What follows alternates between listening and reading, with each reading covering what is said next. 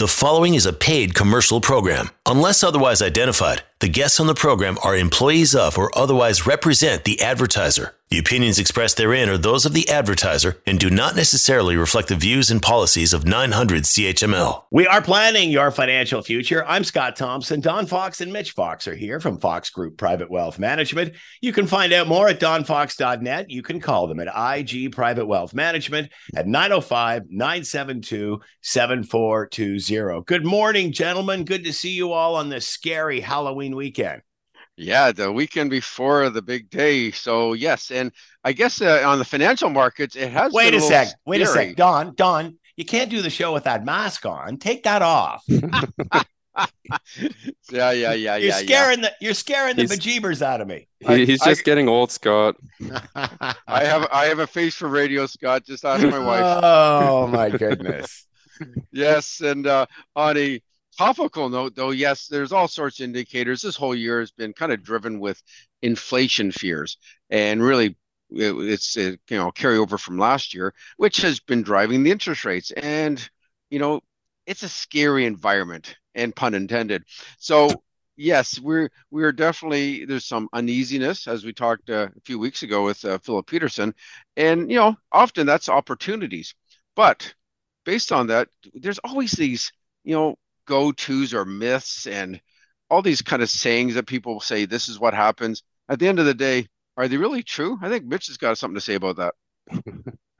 Well, every industry has lots of myths and theories that may have made sense at one point, or maybe they didn't make sense and they just they just rhymed it. They just rhymed and sound cool. So people would start to believe they are accurate and true. Financial planning, the the industry is no stranger to have lots of sayings. So earlier this year, there's sell in May and go away, and then there are there are a bunch more that come throughout the year as well. And they don't really apply as they used to back in the day, as the environments they're constantly changing and the economy's changing. Look at the last few years, how rapidly it's changed up and down just uh, in interest rates alone, uh, as well as inflation.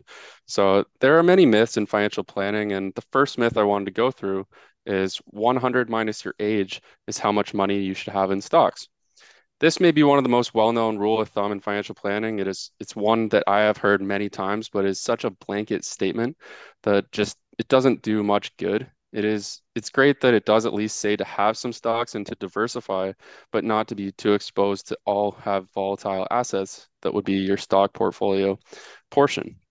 And the basis of this theory is basically that as you get older, you should be reducing volatility by moving your equity portion into fixed income because you're one year closer to retirement. And when you're retired, you should not have much volatility because you're living off that fixed income that you've been growing that whole time.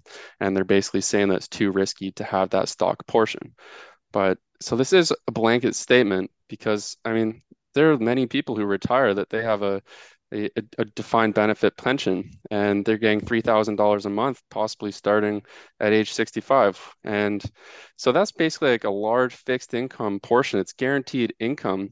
And so if you were to add that to the allocation of your investment portfolio, that's a large sliver um, of your pie. So it could be worth a lot. If you uh, if you had $500,000 in investments between RSPs and TFSAs, as well as this as a pension plan, um, they basically have $1.4 million.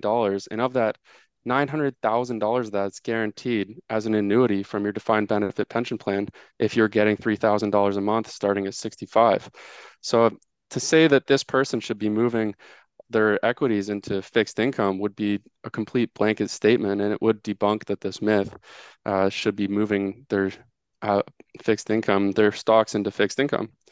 So it's definitely not the way to optimize your growth, your portfolio, and maximize your potential uh, when someone has a pension plan like that.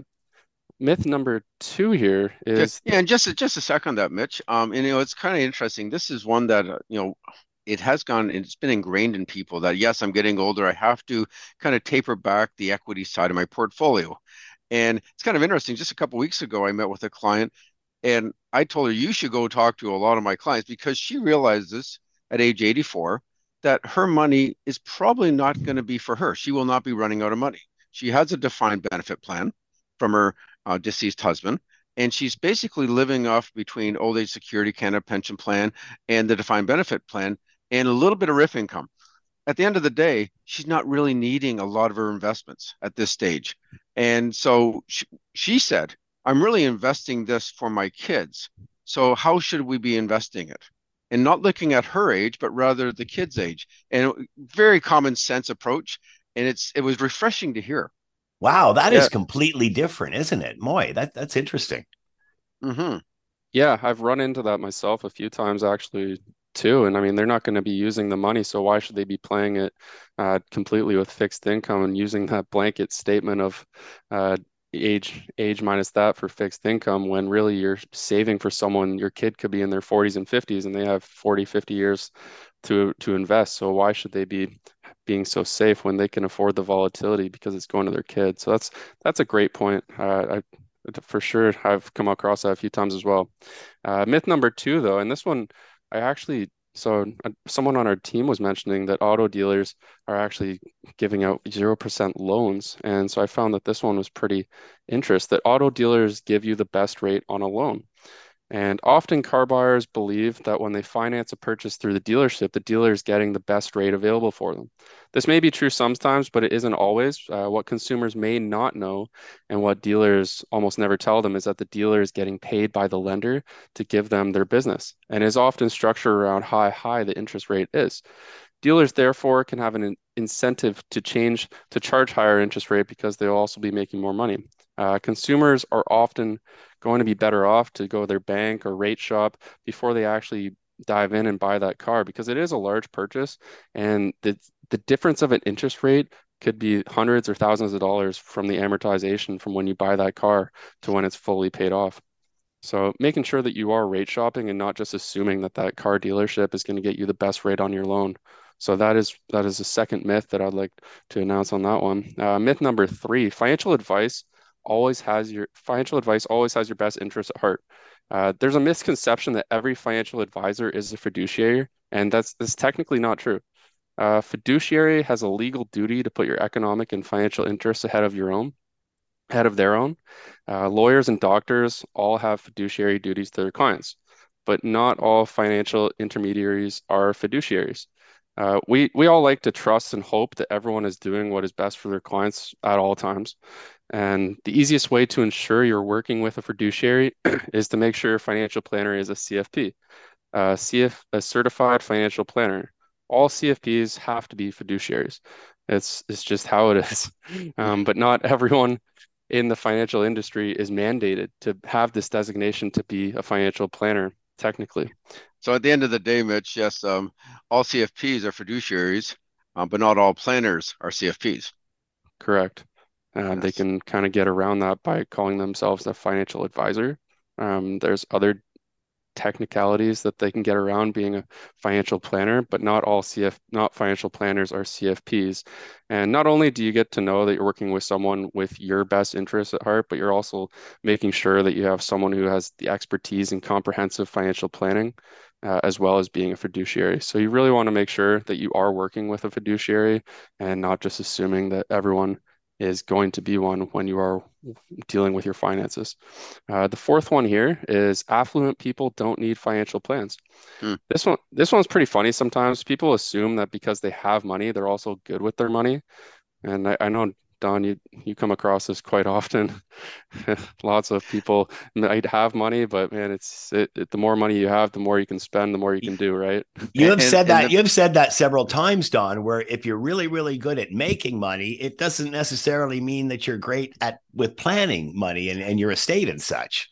Yes, there's actually uh, you know a bit of a complacency, a complacency that takes place quite often, and they also think they do a great job because they might have a good nest egg, for say, uh, as an example. So let's say they had a million dollars, and they say, "Well, it's great that you have a million dollars, but you know, if you had done this differently, it would have been two million dollars, and that would have been tax planning, income splitting, topping up RSPs, what have you, um, corporate corporations sprinkling dividends. There's all sorts of different ways, but all these pieces of advice add up and they compound.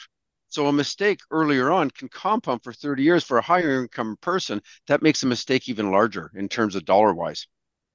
And when someone's making a larger income, I also find you sometimes hear that they're like, okay, well, I'll spend this because I know that I'm going to be making this. Uh, I'm enough. making this. I'm making this much money. Well, I can delay buying a house now because I'll just make the down payment in my income next year.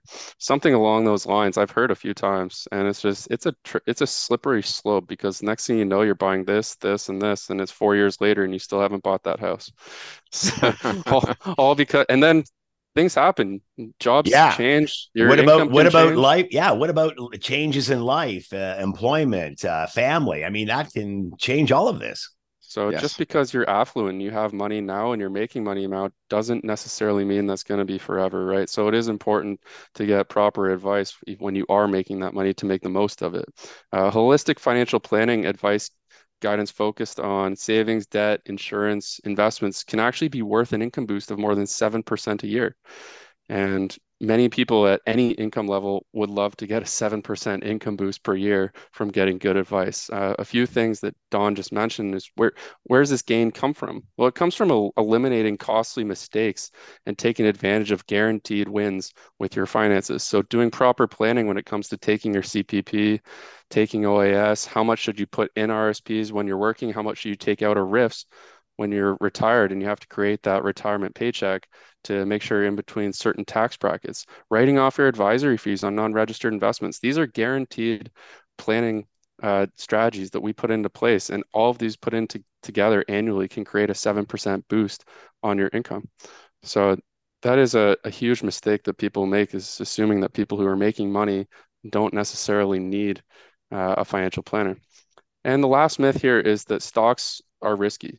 So to say s- stocks are risky is, is a complete blanket statement. It's it's like saying that ice is cold. Over time, ice over time ice melts and becomes water, and when boiled, it becomes hot. So stocks can be risky over the short term, and the S&P has lost money about 25% of the time over one-year periods, going back to 1926. Uh, day to day, the S&P goes goes down about 44% of the time, and it goes up the other 56% of the time. But over a five-year period, the S&P has had positive returns 88% of the time. An investor with, with a diversified portfolio of US stocks, Canadian stocks, international, and bonds would reduce their risk of losing money over the midterm and long term for sure. So stocks can be risky depending on the timeline that you have. If you have a short timeline, well, yes, stocks are going to be volatile and they're going to be risky. So you have to make sure that you have the right amount of stocks for your short short goals, medium goals, and your long-term goals, and to make sure that each goal is properly allocated uh, in terms of the stock portion. So not all stocks are are risky, um, and definitely don't be putting money into penny stocks expecting them to to go up because those ones will be risky.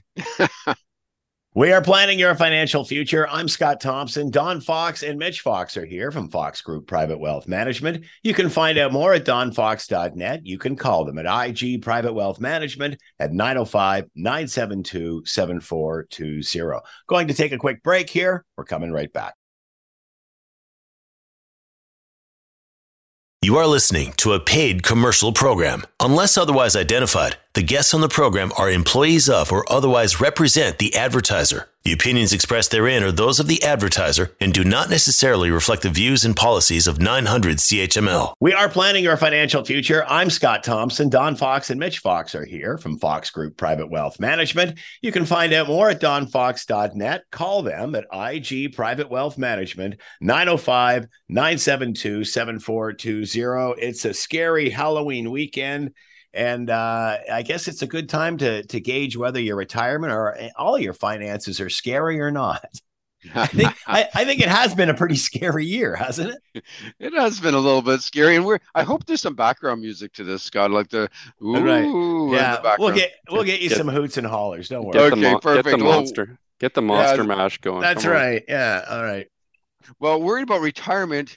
Uh, yes, Canadians are very good at worrying about retirement, which is a good thing because they're not worried. If they weren't worried about it, I'd actually be more concerned because they actually think about it, and there's a lot more information, albeit like this show as an example, as an example. But there's, you know, in the papers, it's it's more front and center, and you know what? Because there's no, as as Mitch was even talking about, you know, defined benefit plans they're not there. So when we had those before, and 80% of the people say used to have a defined benefit plan and they retired and and they lived maybe 10 years and then they died. Well they were fine. They didn't have to plan a lot. They didn't have to put a lot of money away. But now totally different. So with that in mind what about now? Are you is it are you worried? Well at the end of the day you might want to relax a little bit. It's better and more importantly happier than you may even expect a lot of surveys have been out. Uh, Bank Montreal has done one recently, and less than half are confident that they will have enough money in this survey. Less less than half the um, respondents of a survey for retirement. So right off the get go, you're thinking, "Ooh," but people over 55 are less stressed, as it turns out, and Canadian seniors have a far lower poverty rate than younger Canadians, and relative to the world, they it is amongst the lowest. In fact, um, right now, people over 65 are 5.6% of those people over 65 are in poverty. People under 18 are 6.4% in the poverty rate. And people between 18 and 64 are the highest in terms of uh, uh, in Canada um, living in poverty is is 8.2%. So you, you kind of just based on that alone, you're thinking, okay, why are we giving all these discount to seniors? okay, because they're actually in the lowest in terms of the poverty rate, and it turns out that when they start to collect their old age security and Canada Pension Plan, they can a lot of people fall off the poverty rate. They actually are now better off in retirement than they are when they, when they were working. So, so then the other end of it saying, well, Will I be poor and miserable? Well, I don't know about the miserable side. Okay, that's kind of up to you. But it turns out it's the exact opposite. They took a poll of 20,000 people in 2018. And it turns out that people over 60 are the happiest they've been, actually 70 to be exact, are the happiest they've been since being a teenager. Can you believe that? No. So the happiest no, I don't. I don't believe that at all. the happiest people were 15 to 19 year olds. So when you're looking at your kids and they're 15 to 19, sure. they're happy as larks. They have no worries. Life is good. Everything's great. And people over 70, and by the way, they, they score 10 out of 10 on the happiness factor. People over 70, the same. They're back to their teenage years of happiness in the middle it was kind of sucked actually. They it wasn't all that good okay? Working grinding it out paying off mortgages got daycare trying to save up for a, a family vacation a reno and a lot of this is we put on ourselves. We put a certain amount of stress of what we need to be happy in terms of things. Well when you're 70 or greater huh, doesn't seem to matter anymore. They're just happy and they've kind of set the stage. They realize they're not going to be bringing any more money they don't have to buy things because, oh, first of all, they just know they can't afford it or they can afford it. And they seem to come peace with this. So it's absolutely amazing just how happy they were. And it really started right at 60, it they get happier, and 70 to 80 and 80 and over, it didn't matter actually. Anything over 70, they're the happiest. So it turns out what really matters in life was the close connections were become the most important both your kids.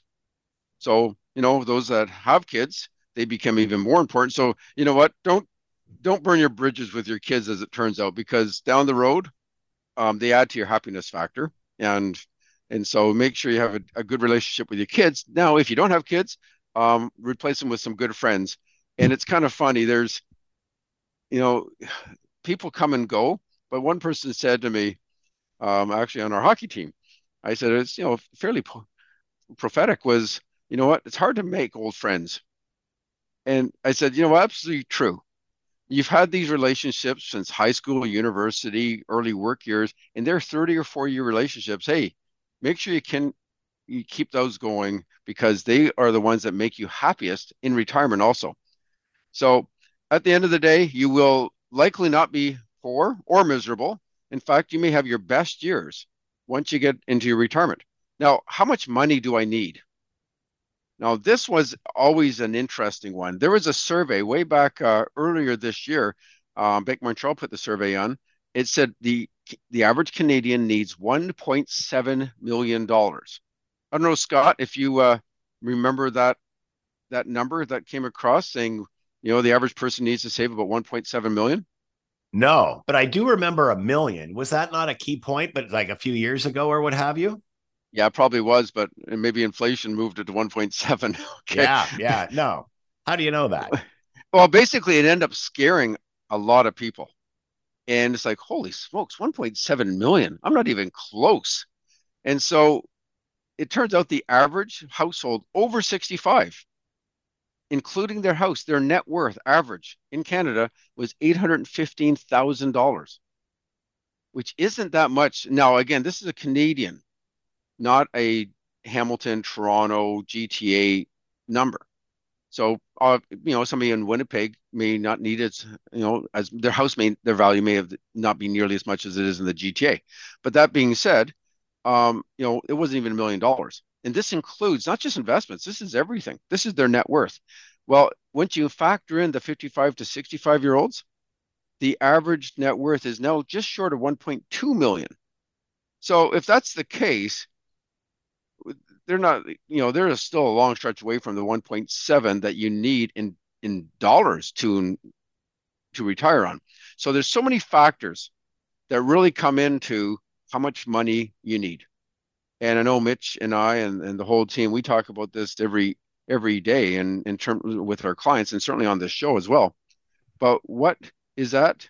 What I what's the most important factor? First of all, you say I need X amount of dollars to to live on, the first thing we talk about is how much do you spend? Okay. Your lifestyle is the most important factor in terms of how much money you need to have at retirement. If it turns out that people that live in a lower, um, they had a lower income, funny enough, they also need a lower income at retirement. Middle class need less money than a, a higher, a wealthier family. So, and as Mitch said in the previous segment, um, do you know that myth of higher net worth people or higher income people don't need financial planning? Exact opposite. They need it more because now they have to replace a higher income, higher expectations. Do they want to stop being part of a golf course, a golf club? Do they want to travel less because they've retired? Absolutely not. They'll probably work so they don't have to stop that lifestyle. So, totally different factors. And so, how much you spend or your burn rate of your money is extremely important. Second would be what kind of pensions do you have? If you have a defined benefit plan, that's a f- totally different kettle fish than if you don't. And you think about that, you need 1.7 million. Well, your pension isn't even included in that. So I don't know where they got this arbitrary number 1.7. It's just like they pulled it out of a hat because so many factors that come into what an average person needs to spend. So, as you said, rule of thumbs or myths on the previous one there, Mitch, this is again a bit of a myth. Um, also, old age security and Canada Pension Plan. Uh, some people kind of diss that. You know, it's not that much. Old age security, six hundred and some odd dollars a month, six ninety four, I believe it is. Or um, Canada Pension Plan is about thirteen oh six a month if you've maxed out. And so, old age security if you've been a Canadian for more than 40 years, you get the maximum. That's all you have to do. And now, if you, as a couple, that could be $8,300 per, um, per spouse. Okay. So just based on that, and then you double that off. And then you look at Canada Pension Plan. Well, that would be if you've maxed out your Canada Pension Plan, that works out to 15,672 per spouse. So if you looked at just the government programs and you've had a decent enough income, you've maxed out the Canada pension plan. That's rare, by the way. The average person has not maximized it. They had some lower income years, so they're not getting the maximum. But if you did, hypothetically, that would be 15,700 approximately. But just the government programs add up to $48,000 a year if you've maxed out your Canada pension plan and you've been a Canadian for over 40 years. So then you take a look at what investments you have, and kind of that rule of thumb is the 4% rule. So if you take, say, a 4% rule off your investments, add in your government pensions, that there would be your lifestyle. And you kind of work it backwards and say, this is all we can afford. And now what do we cut back? Also, a lot of people in retirement, um, you know, don't have debts anymore. So they're not paying a, a certain monthly payment. And that takes a, you know, that that's a, a big key factor. And also they're not contributing anymore. So in terms of how much income do you need at retirement, some say, well, you need 70 to 80% of your pre um, pre-retirement income. Most are actually finding you only need about 50 to 60%. So whatever you're making before, 50 60% usually is enough because you're not contributing to RSPs anymore. You're not don't have to save anymore. You're not contributing to Canada Pension Plan anymore, and you're not contributing to um, EI, employment insurance. Let me ask you a question here, Don, uh, because we often talk, you know, uh, when people are in their earning years and raising families and whatever, it's hard to keep a handle on debt. Sometimes they're not aware of the debt they have, and sometimes it can get a- ahead of you. But then you said post retirement, you know, you run down and here's your thing, and then you work backwards. So it is are, people who are now on that fixed income more aware and more conscious of running into debt as opposed to when they were working? Because when you're working, it's like, well, you know, I'll get to it. Whereas now it's like I've only got this much, and you're always encouraging people to spend more if they're not. Totally a, uh, a different mindset, Scott. Absolutely. Yeah, yeah. In terms of all sorts of things, from gifts to say Christmas gifts to donations to other things that you know they'll think twice about. So it does change your lifestyle retirement but that's a good thing. You're aware of it because you know you know the more you make the more you spend. Mm-hmm. so but interesting enough your lifestyle would not change at all at about 50 to 60% because of all the things you don't have to do anymore. You've just paid off your mortgage. You don't have to pay into ei anymore. You're not paying as much income tax because you're in a lower tax bracket and you get to income split which is also a huge tax savings between you and your spouse depending on if there was a lower income spouse or not. So lots of factors there. Now, when it comes to how much does a person need to save for retirement, there's so many rules to this one. Right off the get go, there was always always save 10%. And that seemed to be okay. David Chilton had said that in The Wealthy Barber many, many years ago. You can't go wrong with saving any amount, but 10% might be on the low side because 30, 30 years of a retirement is an awful long time. So then Others have said, well, 15% from age 35 to 65. Ah, okay, that may work. Certainly better than 10%. But Fidelity had this interesting one. I, um, whether it works or not, it's a different factor at all. But at age 30, you should have saved what your annual salary is one times. By the time you hit 40, you should have saved three times what you make. At age 50, you should have saved six times your salary. By age 60, eight times and by 67 you should 10 times what your average your annual salary was saved somewhere. Now the problem with this is life gets in the way. There's so many things that get so many factors that happen. This all sounds great on paper. So i like this other rule. It's called the rule of 30 and it saves 30% of your pre-tax income from day one. You say well that's even harder. Well they have different um, limits on this and factors. Basically, what they do, they take three things. They take your mortgage payment, your daycare costs, and your retirement savings. And those three are 30%. So maybe at the beginning, all your money is going to mortgage payments and daycare costs. So therefore, you're not saving anything in retirement. And they're not, not feeling guilty because it's your 30%. But as you're paying down one thing, say now your kids are not in daycare, you now got more to save for retirement and always keep that 30% on those three areas, that is an excellent plan. But at the end of the day, you know what an excellent plan is? Sitting down with a financial planner. Okay. The having a plan. Important, having a plan. These are all great rule of thumbs. Very few people will stick to any of these. It's kind of like a diet or a workout program oh, this all sounds good, but it's so much better if you have a personal trainer or somebody to make sure you're doing the right things. And that is what a financial planner of a CFP particularly will make sure you'll do the right things. And because of that, you'll have a 50% greater net worth at least, and up to a three times greater net worth just because you work with a financial planner.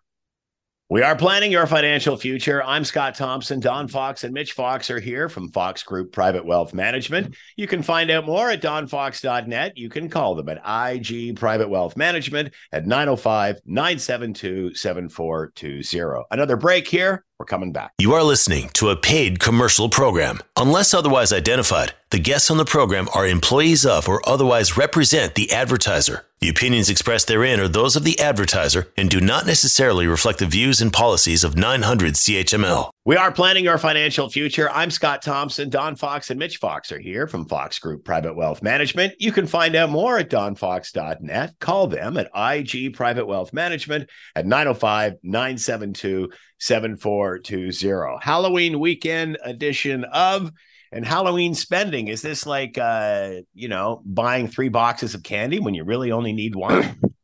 yeah, I, yeah. Uh, how, are you handing out the big bars this year, Scott? Yeah, but I break them in half. oh, okay. I mean, yeah, inflation is high. You better do that. Yeah, Don says I got to cut back. So sorry, kiddies. You only get one finger from the Kit Kat today. Yeah, hey, honestly, shrink, shrinkflation is is riding strong with with Halloween candy. The oh size of things are so small. So yeah. That's oh, it. You yeah. take the Kit oh. Kat, you take the Kit Kat, you split it in half and say, sorry, kid, shrinkflation. See you later. oh man, where do you live, Scott? I'm gonna come trick or treat at yours. Yeah, really. I'm gonna have eggs all over the house.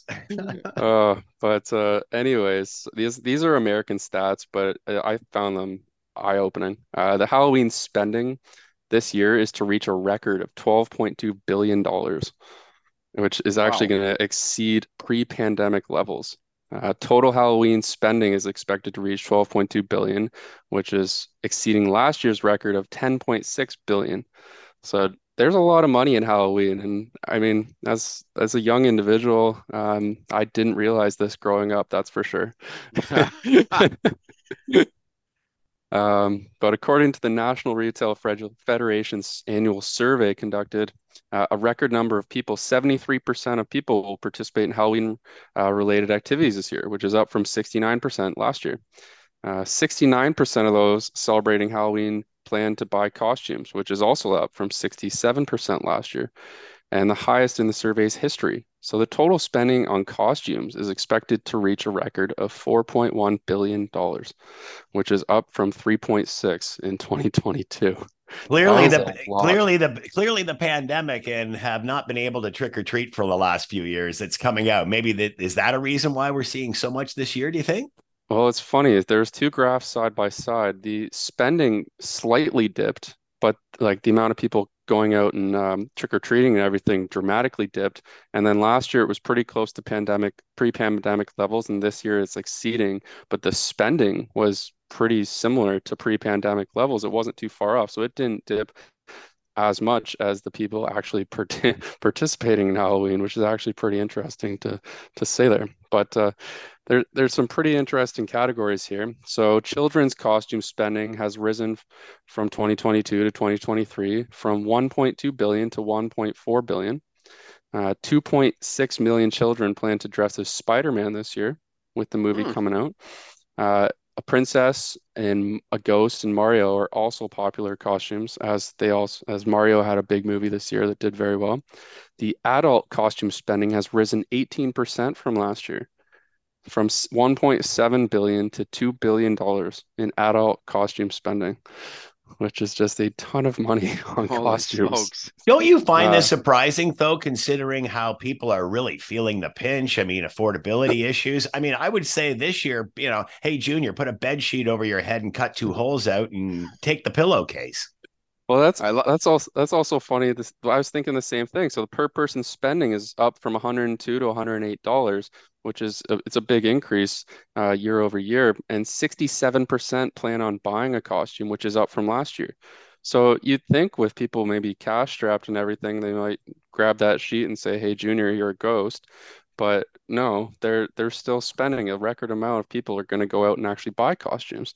And uh, i mean i fully expect this year to be a taylor swift and travis Kelce parade out there. Everyone's going to be out there in those. Uh, so uh, you're going to see that one a lot. But actually this one was pretty crazy too was pet costumes have remained the same for the last three years but it rakes in 800 million dollars a year in pet costumes. So it's already you got your kids, you got the adults, and now you're dressing up your pets too. Yeah, And the top Okay. three, the top three costumes for your pets are 11% pumpkin, 7% hot dog, and 4% bat. So people bat people are spending $800 million on dressing their pets up. Hey, Okay, the how hot about- the hot dog one I can definitely see. yeah, yeah, yeah. But you know, at the end of the day, hey, how about the dog just goes out as a dog? No, no. If you're going No. out like Taylor Swift, your dog's going out like a pumpkin. Eighty Yeah, million dollars are spent on your getting your dog to look like a pumpkin. I gotta say, I went out of my condo yesterday, and the festivities are, are already around. As there was a dog dressed up as a unicorn. So people around my area are spending money on their dog, on their costumes, or maybe that was a daily thing. It was attached to their leash. I'm not sure. I wonder if any I wonder if anybody dresses their dog as a cat. That's that'd be ironic, wouldn't it? That's Yes. cruel. That's just cruel, isn't it? Yes, terrible. that is. And if they saw themselves in the mirror, what would they do? Yeah. So All right. unbelievable. A lot of money spent. And yes, uh, you know what? You look at the so-called soft landing or recession and all these things that every day kind of haunt us in terms of numbers, and yet no seems to sh- no shortage on spending on Halloween. Nope, the spending carries on. Halloween must be must go this year. All right, we are planning your financial future. I'm Scott Thompson. Don Fox and Mitch Fox are here. Fox Group Private Wealth Management. You can find out more at donfox.net. You can call them at IG Private Wealth Management at 905 972 7420. Another quick break. We're You are listening to a paid commercial program. Unless otherwise identified, the guests on the program are employees of or otherwise represent the advertiser. The opinions expressed therein are those of the advertiser and do not necessarily reflect the views and policies of 900 CHML. We are planning your financial future. I'm Scott Thompson. Don Fox and Mitch Fox are here from Fox Group Private Wealth Management. You can find out more at donfox.net. Call them at IG Private Wealth Management at 905 972 7420. All right. I love it on your Halloween show. You do this every year. How much dead celebrities are worth uh, after they leave us. And there's some pretty interesting numbers this year. It's always, and they change a little bit each each year. And I know everybody's been waiting for this, and here we go again. The Forbes annual dead celebrities income. This is not net worth. This is just income for the year. No, oh, So, and so right at and it's the top 13, as you would think. And so therefore, right at the very bottom this year are two Beatles. And that would be John Lennon and George Harrison. And this is simply they just continue to get about 20 million. Uh, first of all, the number was uh do do do it was about sorry 12 million dollars last year is what they both earned in generally just music rights. So a million a month. So not so bad. Coming in at number 12 spot was Juan Gabriel. He's one of the most prolific Mexican composers and singers in history. I'm not a big I'm not familiar with him. Maybe Scott, you are a little bit, but he's got 1,800 songs in his lifetime, and he ended up earning 16 million dollars last year um, through his catalog of music. Now, what's kind of interesting, all through the years, these artists have been really saying, "I want to own my music," and now it's it's gone full circle.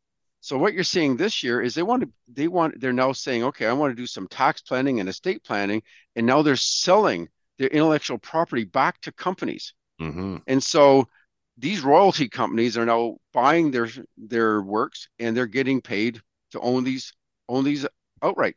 And now they're getting, but in the meantime, these artists are getting one big giant check, and that's making them jump up dramatically. And you'll see that through these numbers here. Now, this this person has been part of this all the way through, and it is Charles Schulz Mm. and it's the Great Pumpkin, and it's a, a common one, and also the Charlie Brown Thanksgiving, the Charlie Brown Christmas, and they and he earned twenty three, or the estate earned twenty three million last year. Hmm. Now, here's one here, Scott, you may be familiar with, Jeff Porcaro. Uh, He was a Toto. dr- you got it. Yes, Yeah, I yeah, thought that would yeah. be right in your go zone. This is right in the 80s rock outfit Toto. Unfortunately, he passed away, but he was also a part of a lot of things. Um, he he helped co-write the platinum certified song Africa. Yeah. Uh, with Quincy Jones. He was he kept the beat going and best-selling album of all time. He was part of uh, Michael Jackson's Thriller and collaborated yeah. with others such as Steely Dan, Eric Clap- Clapton, Paul McCartney, Bruce Spring- Springsteen. And his publishing and recording royalties were snapped up by a company, and he brought in $24 million last year.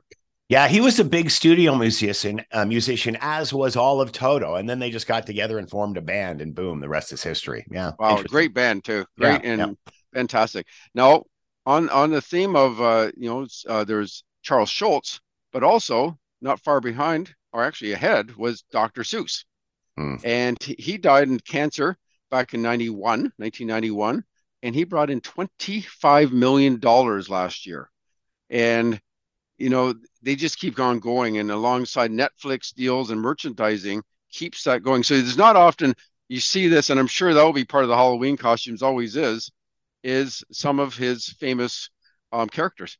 Mm-hmm. Then you go down the a Canadian now is making the, the list. And you would probably know this person quite well, as everybody does, wrote the very well known song Hallelujah.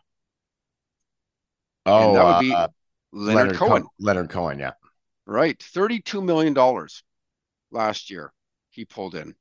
And this person will always be in, in the top. This year, though, fell, fell down the ranks. It's, he, he has been in the top number one spot many times since his death, June 25th of 2009, at the age of 50. Um, that would be Michael Jackson. And he brought in $55 million, his state did last year, $55 million. And so you're thinking, it is absolutely a cash cow. His his money is just constantly. These are just annual amounts that just keep coming in from streaming rights. So close behind was James Brown. Uh, everybody knows him, 75 million.